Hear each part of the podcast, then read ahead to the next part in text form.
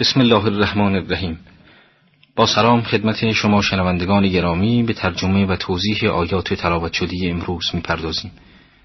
در این برنامه با استمداد از توفیق الهی ترجمه 45مین سوره قرآن مجید را که سوره مبارکه جاسیه میباشد آغاز می‌کنیم. محور بحث‌های این سوره انذار مردم و آگاه ساختن آنان از این که زندگانی دنیا زمین ساز حیات جاودانه است میباشد.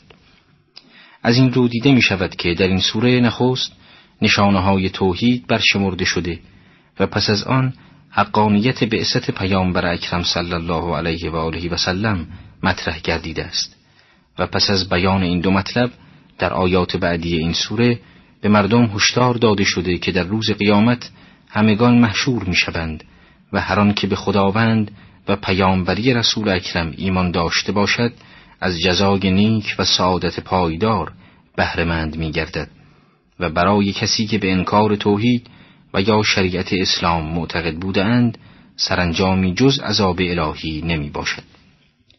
با توجه به محتوای این سوره به خوبی روشن می‌شود که این سوره از سور مکی می‌باشد، چرا که اغلب سوره‌های مکی در پیرامون لزوم ایمان به خدا و رسول و بیم از قیامت سخن میگویند و علاوه بر این مفسران نیز مکی بودن این سوره را از نظر تاریخی مورد تایید قرار دادند.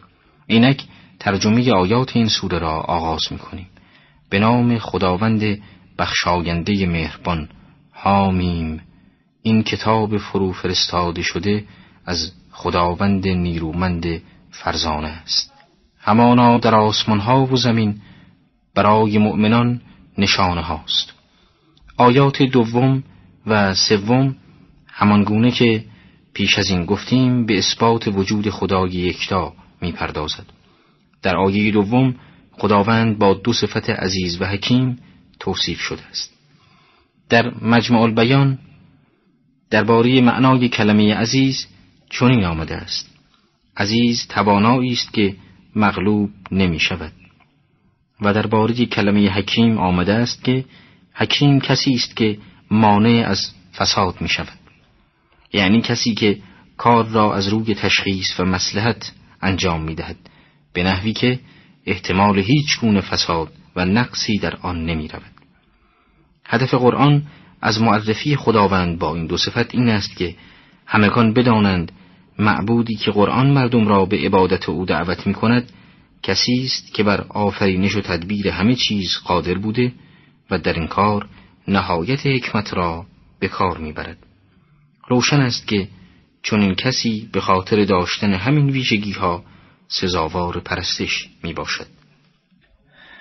آیه سوم برای روشن ساختن و آشنا شدن هرچه بیشتر مردم با خداوند قادر حکیم به ذکر نمونه هایی میپردازد و از آن به آیه تعبیر میکند.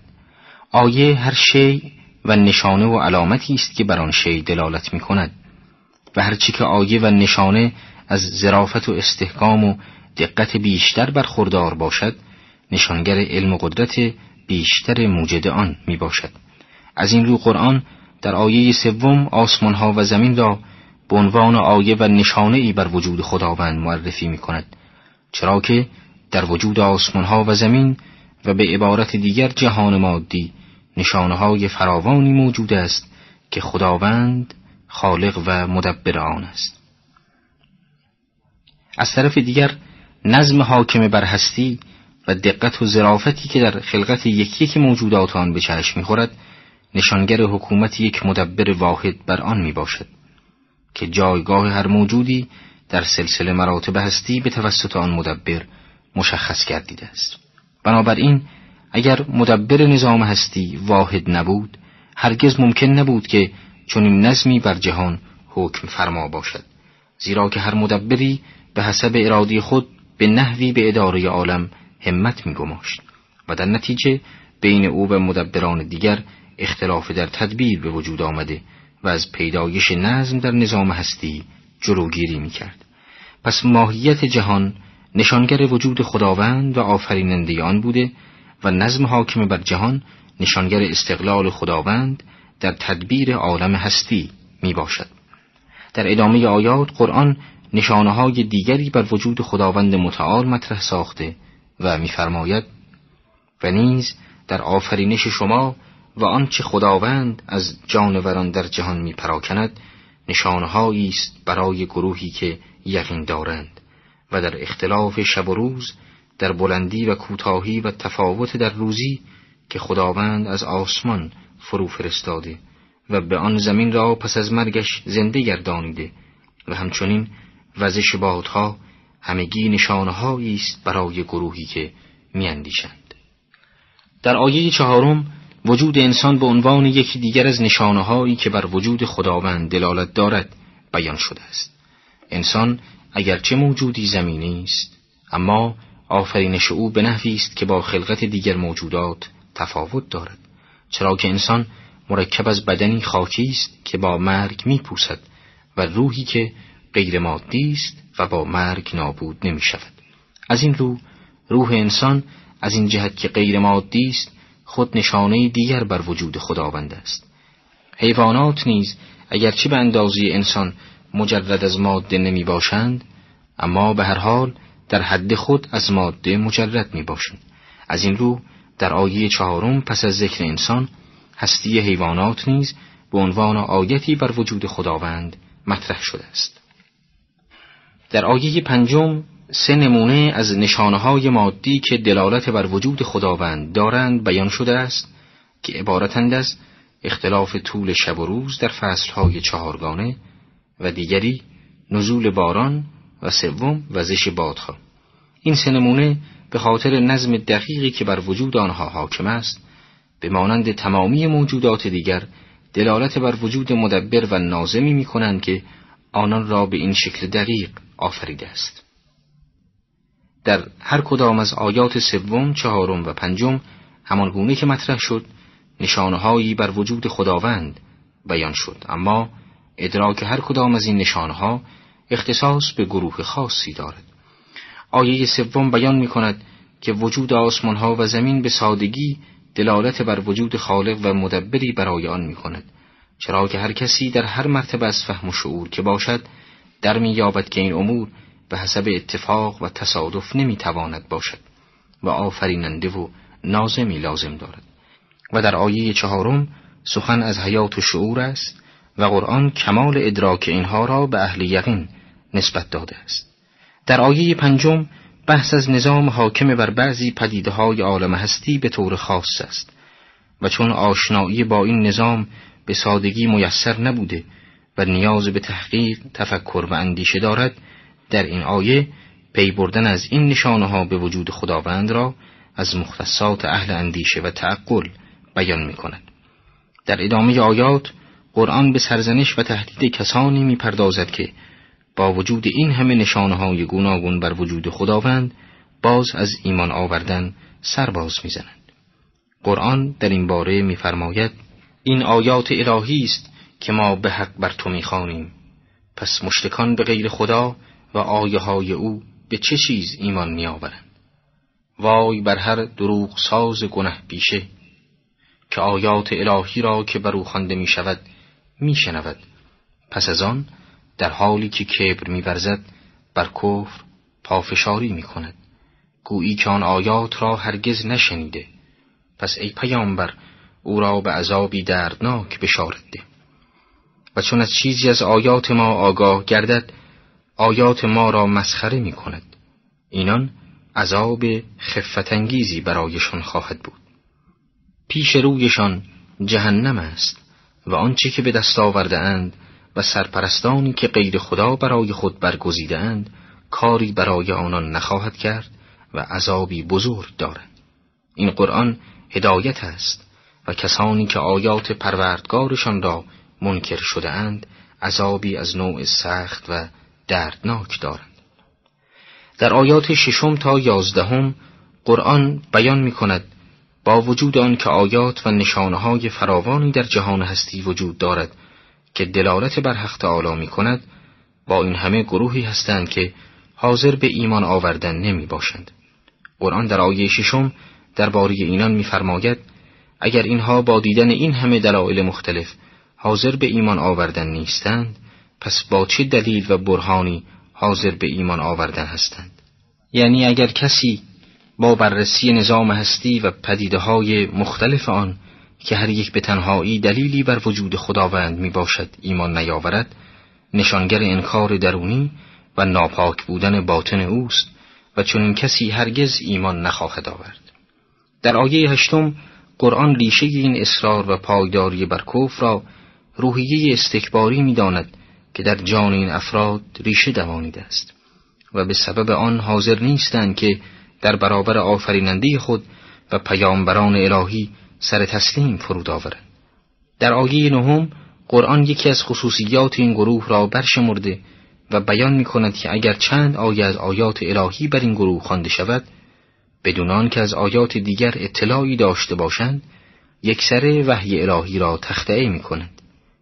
این حالت نشانگر عدم روحیه حق طلبی در آنان است، زیرا انسان حق طلب اگر با بررسی یک دلیل قانع نشد، یکسره تمامی دلایل را مورد تمسخر قرار نمی دهد. در آیه 11 قرآن بیان می کند اگرچه مشتکان با تمسخر قرآن و آیات الهی سعی دارند دستاویزی برای پافشاری بر کفر خود ایجاد کنند، اما قرآن علیرغم رفتار پلید آنان مایه هدایت انسان‌های حق طلب است و کافران و استهزاگران به سبب رفتار پلیدشان به عذاب الهی گرفتار خواهند آمد. در آیاتی که تلاوت آن را شنیدید، قرآن 2 نشانه از نشانه‌های دلالت کننده بر وجود خداوند را مطرح می‌سازد و در ادامه آیات به مناسبت بحث از توحید که در آیات برنامه قبل مطرح شد، درباره لزوم بعثت انبیا به طور کلی و حقانیت رسالت پیامبر اکرم به طور خاص سخن می‌گوید. قرآن درباره آیات توحید می‌فرماید: خداست که دریا را آرام شما کرد تا کشتی به فرمان وی در آن روان شود و نیز از کرم وی روزی بجویید باشد که سپاسگزاری کنید و هر آنچه را که در آسمان ها و زمین است از جانب خویش یکسره رام شما کرد که در این امر برای کسانی که اندیشه می کنند نشانه هاست. آیه 12 یکی از بزرگترین و ارزشمندترین نعمت‌های الهی بر انسان را متذکر می شود که این نعمت وجود دریا هاست. از این رو آیه 12 با بیان فواید دریاها انسان را دعوت به تفکر در این پدیده شگفت‌انگیز می کند تا با مشاهده نظم حاکم بر آن از جهات مختلف اقرار به توحید خداوند یکتا نماید و سر تعظیم در برابر او فرود آورد. آیه 13 به طور کلی بیان می کند که اصولاً تمامی پدیده‌های عالم مادی مسخر بشر هستند، یعنی انسان می تواند از وجود آنها برای تأمین زندگانی خود به طور گسترده‌ای استفاده کند. البته روشن است که هرچه علم پیشرفت بیشتری کند، انسان به نحو بهتری می تواند از این پدیده‌ها بهره گیری کند.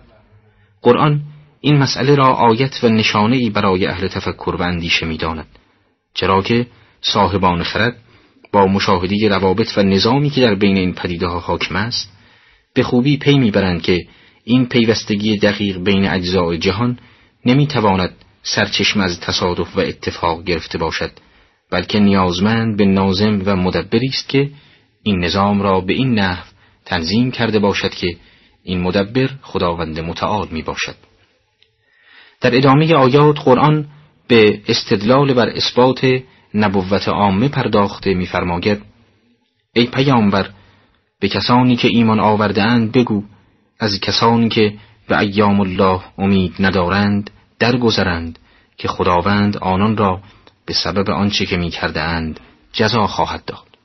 هر کس عمل شایسته‌ای کند برای خویش می‌کند و هر که بدی کند به زیان خود اوست و پس از آن تمامیتان به سوی پروردگارتان برده می شوید. ایام الله که در آیه 14 به آن اشاره شده است، روزهایی است که در آن حکومت حقیقی خداوند بر جهان هستی ظهور می کند. در حال حاضر اگرچه واقعا خداوند حاکم حقیقی جهان است، اما با این همه در ظاهر کسانی از مردم به قدرت می رسند و بر آن حکومت می کنند. با این بیان روشن می شود که مراد از ایام الله روزهایی است که حکومت الهی به نحوی آشکار می شود که هیچ کس دیگر دچار این اشتباه نمی گردد که قدرتی را غیر از خدا حاکم بر هستی بداند. چون این روزهایی عبارت از روزهای قیامت خواهد بود، چرا که در قیامت است که باطن همه امور بر همگان به خوبی آشکار می گردد. در آیه 15 در تکمیل آیه قبل می فرماید این قانون آفرینش است که هر کس در طول زندگانی خوبی کند از ثمره آن بهره مند می گردد و هر که بدی کند به عواقب آن دچار می گردد و هر کدام از این دو گروه پس از مرگ با کوره باری از کارهای مختلف به محضر پروردگارشان برده می شوند تا به حساب و کارنامه اعمال آنان رسیدگی شود. از آیه 15 به دست می آید که چون خداوند تمامی موجودات را آفریده است و از طرف دیگر تمامی اعمال انسان مورد محاسبه قرار می گیرد، پس باید اعمال صحیح و نیک به انسان معرفی گردد تا به آن عمل کند و از کارهای ناپسند آگاه گردانیده شود تا از آن اجتناب نماید، چرا که در غیر این صورت بازخواست انسان در روز قیامت جایز نمی بود. در حقیقت آیه 15 استدلالی بر لزوم بعثت انبیا و نبوت عامه می باشد که مبتنی بر اصل توحید و اصل معاد می باشد. در ادامه آیات قرآن پس از اثبات برهانی نبوت عامه برای آن که مشرکان گمان نبرند که این مسئله امر عجیب و بی سابقه است، از بنی اسرائیل مثال می آورد. در آیات 16 و 17 آمده است و به بنی اسرائیل کتاب، حکم و نبوت دادیم و از چیزهای پاکیزه روزیشان کردیم و بر جهانیان برتریشان بخشیدیم. و از کار دین دلیلهای روشن به ایشان دادیم، آنان اختلاف نکردند مگر از پس آنکه علم سویشان آمده بود و از حسد همدیگر.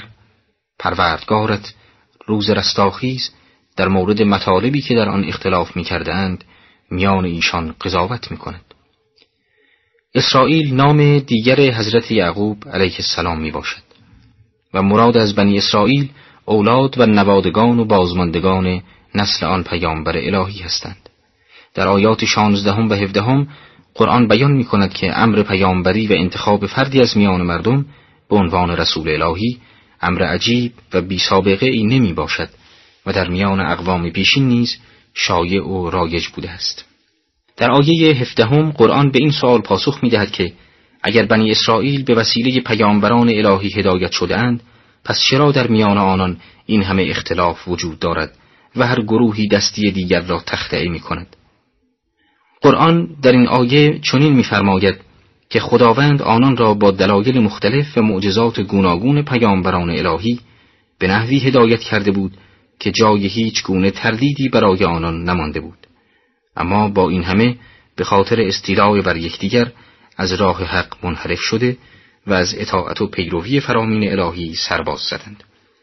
در ادامه آیات قرآن خطاب به پیامبر اکرم کرده و می‌فرماید پس تو را بر طریقه خاصی از دین الهی قرار دادیم، از آن پیروی کن و از خواهش‌های نفسانی نادانان پیروی مکن. آنان در هیچ چیز تو را از خداوند بی‌نیاز نمی‌گردانند. ستمگران گروهیشان یاور گروهی دیگرند و خداوند یاور پرهیزکاران است. پس از آن که در آیات گذشته نبوت عامه اثبات کردید، در آیه 18 قرآن درباره پیامبر می‌فرماید که رسالت آن حضرت به سان انبیاء گذشته بوده و ایشان نیز مأمور هدایت و دعوت مردم به سوی حق می باشند. از این رو در این آیه به پیامبر اکرم فرمان می دهد که از دین الهی پیروی کند و در ادامه در آیه 19 به همگان هشدار می دهد که از ظالمان و ستمگران پیروی نکنند، چرا که در این صورت از زمره آنان محسوب می گردند. در ادامه آیات پس از بحث‌های مختلفی که درباره توحید و نبوت در آیات گذشته به عمل آمد می‌فرماید این قرآن برای مردم بصیرت هاست و برای گروهی که به یقین پیوستند هدایت و رحمت است.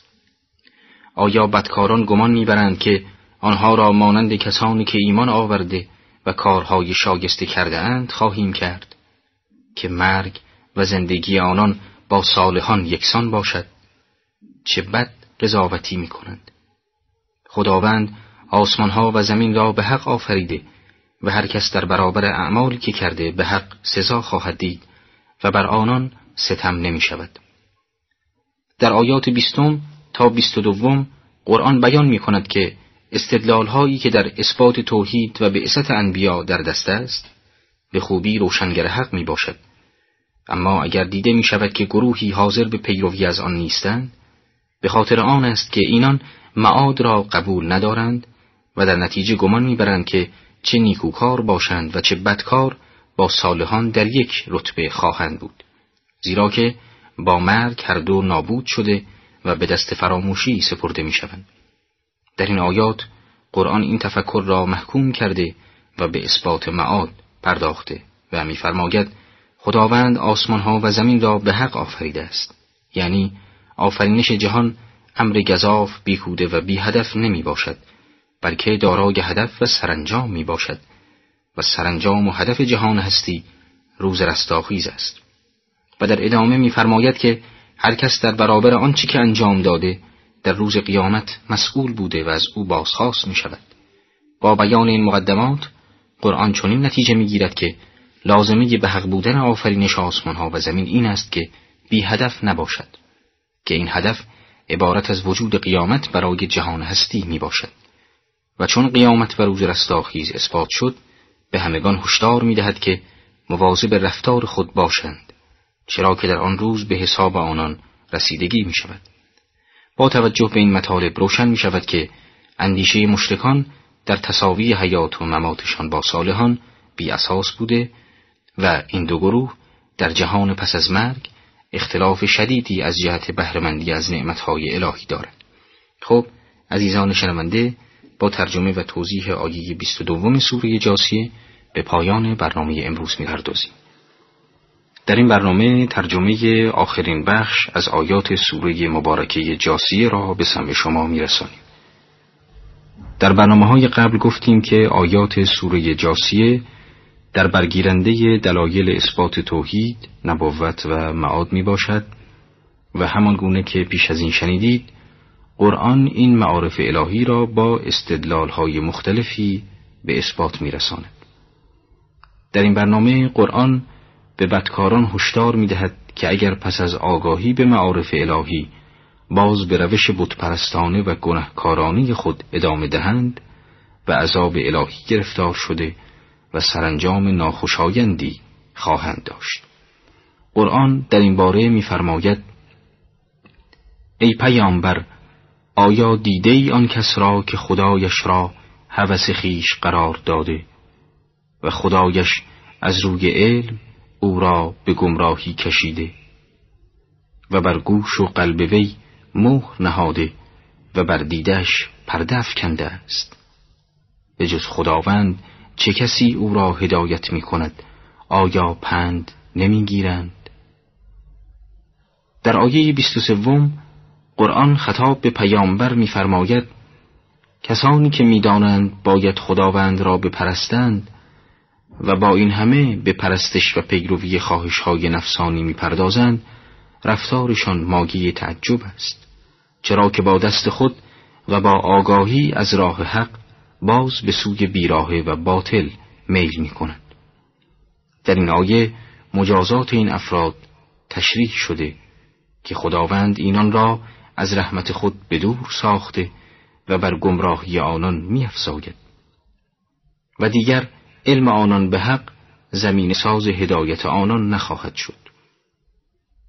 البته روشن است که در گمراهی بودن منافاتی با آگاهی از راه حق ندارد، چرا که آگاهی و علم اگر همراه با عمل صالح و پیروی از آگاهی گردد باعث هدایت انسان می گردد و الا علم به تنهایی و بدون مطابقت از آن علت هدایت نمی گردد. در ادامه آیات قرآن پاره ای از گمانهای جاهلانه مشرکان را درباره معاد مطرح و به آن پاسخ می دهد. قرآن در این باره می فرماید: گویند هیچ حیاتی جز زندگی این دنیاها وجود نداره. میمیریم و زنده میشویم و جز زمانه هلاکمان نمی سازد. آیه ادامه می دهد اینان هیچ آگاهی در این زمینه ندارند و تنها گمان می برند. و چون آیه های روشن ما بر ایشان خوانده شود پاسخ و دلیلشان جز این نیست که بگویند اگر راستگویی پدران ما را بیاورید. بگو خداوند زنده‌تان می‌کند و سپس می‌میراند و آنگاه در روز رستاخیز که هیچ شکی در وقوع آن نیست جمعتان می‌کند، ولی بیشتر مردم نمی‌دانند. در ادامه آیات قرآن به بررسی و بیان سرانجام کافران و مشرکان می‌پردازد تا شاید اینان از سرانجام اعمال خیش بترسند و ایمان آورند. قرآن در این باره می‌فرماید پادشاهی آسمان‌ها و زمین از آن خداوند است و روزی که رستاخیز به پا شود آن روز ابطالگران حق زیان کنند و در آن روز هر گروهی را بینی که به زانو در آمدند و هر گروهی به سوی نامه اعمالشان خوانده می‌شوند. آن روز هر آنچه که می‌کرده اید جزا داده می‌شوید.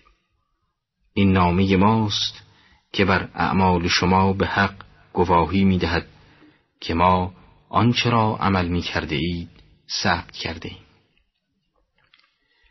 کلمه جاسیه که در آیه 28 به کار رفته و نام این سوره نیز می باشد به معنای کسی است که بر دو زانوی خود نشسته باشد.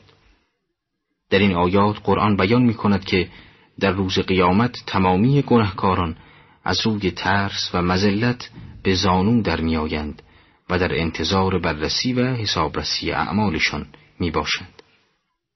در آن روز هر گروهی به سوی نامه اعمالشان خوانده شده و کارنامه اعمالشان عیناً آنچه را که انجام داده اند بیان می کند، به نحوی که هیچ کس در خود توان تکذیب آن را نخواهد داشت، چرا که محتوای آن چیزی جز ضبط اعمال خود انسان نمی باشد. در این هنگام است که مشرکان در می یابند که در طول زندگانی خود گرفتار ضرر و خسران عظیم شدند. در ادامه آیات قرآن به توصیف حال صالحان پرداخته و بلافاصله بار دیگر پیرامون بدکاران سخن میگوید. قرآن میفرماید پس آن کسان که ایمان آورده و کارهای شایسته کرده اند پروردگارشان در رحمت خویش داخلشان کند که این کامیابی آشکار است. اما به آن کسانی که کفر ورزیده اند میگویم آیا آیات من بر شما خوانده نشد و پس از شنیدن آن تکبر ورزیدید و گروهی تباهکار بودید؟ و آن هنگام که به شما گفته شد وعده خداوند راست است و در قیامت تردیدی نیست گفتید ما نمی‌دانیم که قیامت چیست و تنها درباره آن گمانی داشته و به آن یقین نداریم. در ادامه آیات قرآن دنباله سرانجام کافران در روز قیامت را بیان کرده می‌فرماید اعمال بدی که می‌کرده اند برای آنان آشکار می‌گردد و آنچه را که استهزا می‌کردند احاطه‌شان می‌کند و بدانان گفته می‌شود امروز فراموشتان می‌کنیم همان گونه که شما نیز دیدار این روزتان را فراموش کرده بودید و جایگاهتان دوزخ است و یاوری ندارید. این عذاب به خاطر آن است که شما آیات خدا را به مسخره گرفتید و زندگانی دنیا شما را فریب داد. پس امروز از آن خارج گردانیده نمی‌شوند و عذر آنان پذیرفته نمی شود. ستایش برای خداوند است که پروردگار آسمانها و پروردگار زمین و پروردگار جهانیان است و بزرگی در آسمانها و زمین تنها از آن اوست و همو نیرومند و فرزانه است.